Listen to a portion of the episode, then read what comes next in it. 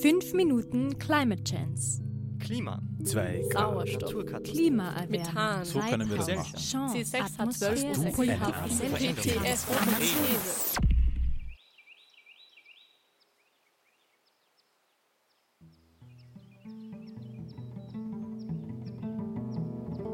Folge 86. Amazonas auf der Kippe.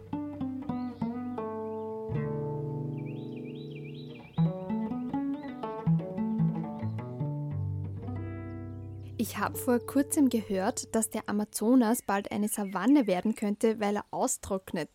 Das ist doch total unlogisch. Er heißt ja nicht ohne Grund Regenwald. Im Wald ist es doch generell eher feucht. Außerdem ist der Amazonas der größte tropische Regenwald der Erde. Wie kann der austrocknen? Naja, hast du schon mal was von einem Kipppunkt gehört?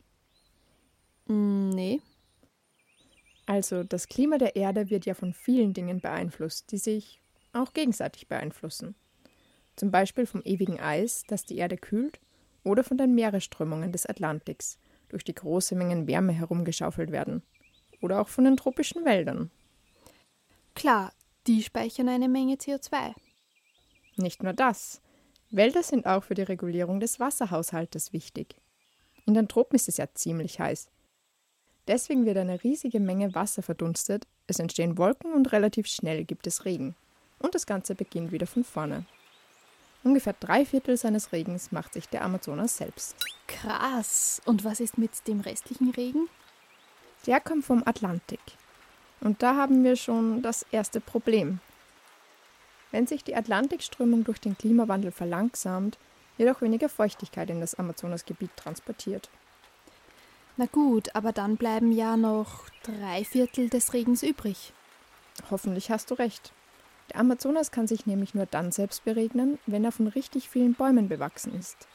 Und seit einigen Jahren nehmen die Rodungen im Amazonas wieder stärker zu. Stand 2018 sind fast 20 Prozent der ursprünglichen Waldfläche verschwunden. Wissenschaftlerinnen glauben, dass irgendwo zwischen 20 und 40 Prozent Entwaldung der Kipppunkt des Amazonaswaldes erreicht wird. Wenn dieser Punkt erreicht wird, kann sich das Regenwaldsystem nicht mehr selbst stabilisieren. Es kann nicht mehr genug Wasser verdunsten, wodurch der noch bestehende Regenwald nicht mehr überleben kann.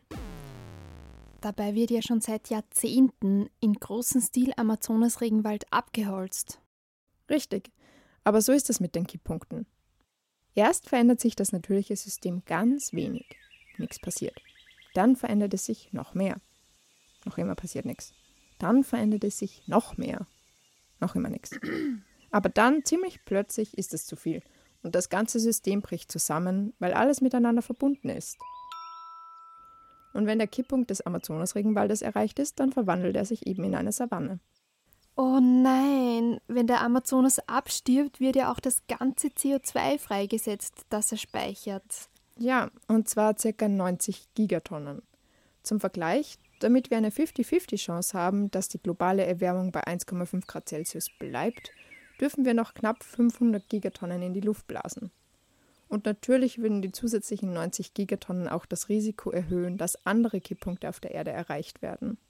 Das ist ja ein richtiger Teufelskreis. Und nicht zu vergessen die ganzen Pflanzen- und Tierarten, die dort heimisch sind.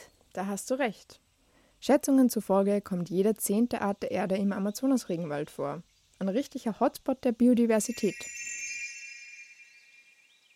Die Arten leiden nicht nur an der Zerstückelung und Verkleinerung ihrer Lebensräume, sie können auch nicht mit den Brandrodungen umgehen, weil es dort wegen der Feuchtigkeit kaum natürliche Brände gibt.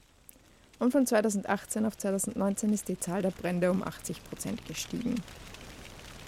Das heißt, da kommt ein riesiges Problem auf uns zu.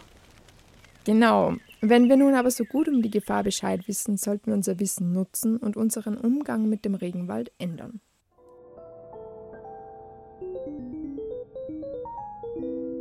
Fünf Minuten Climate Chance.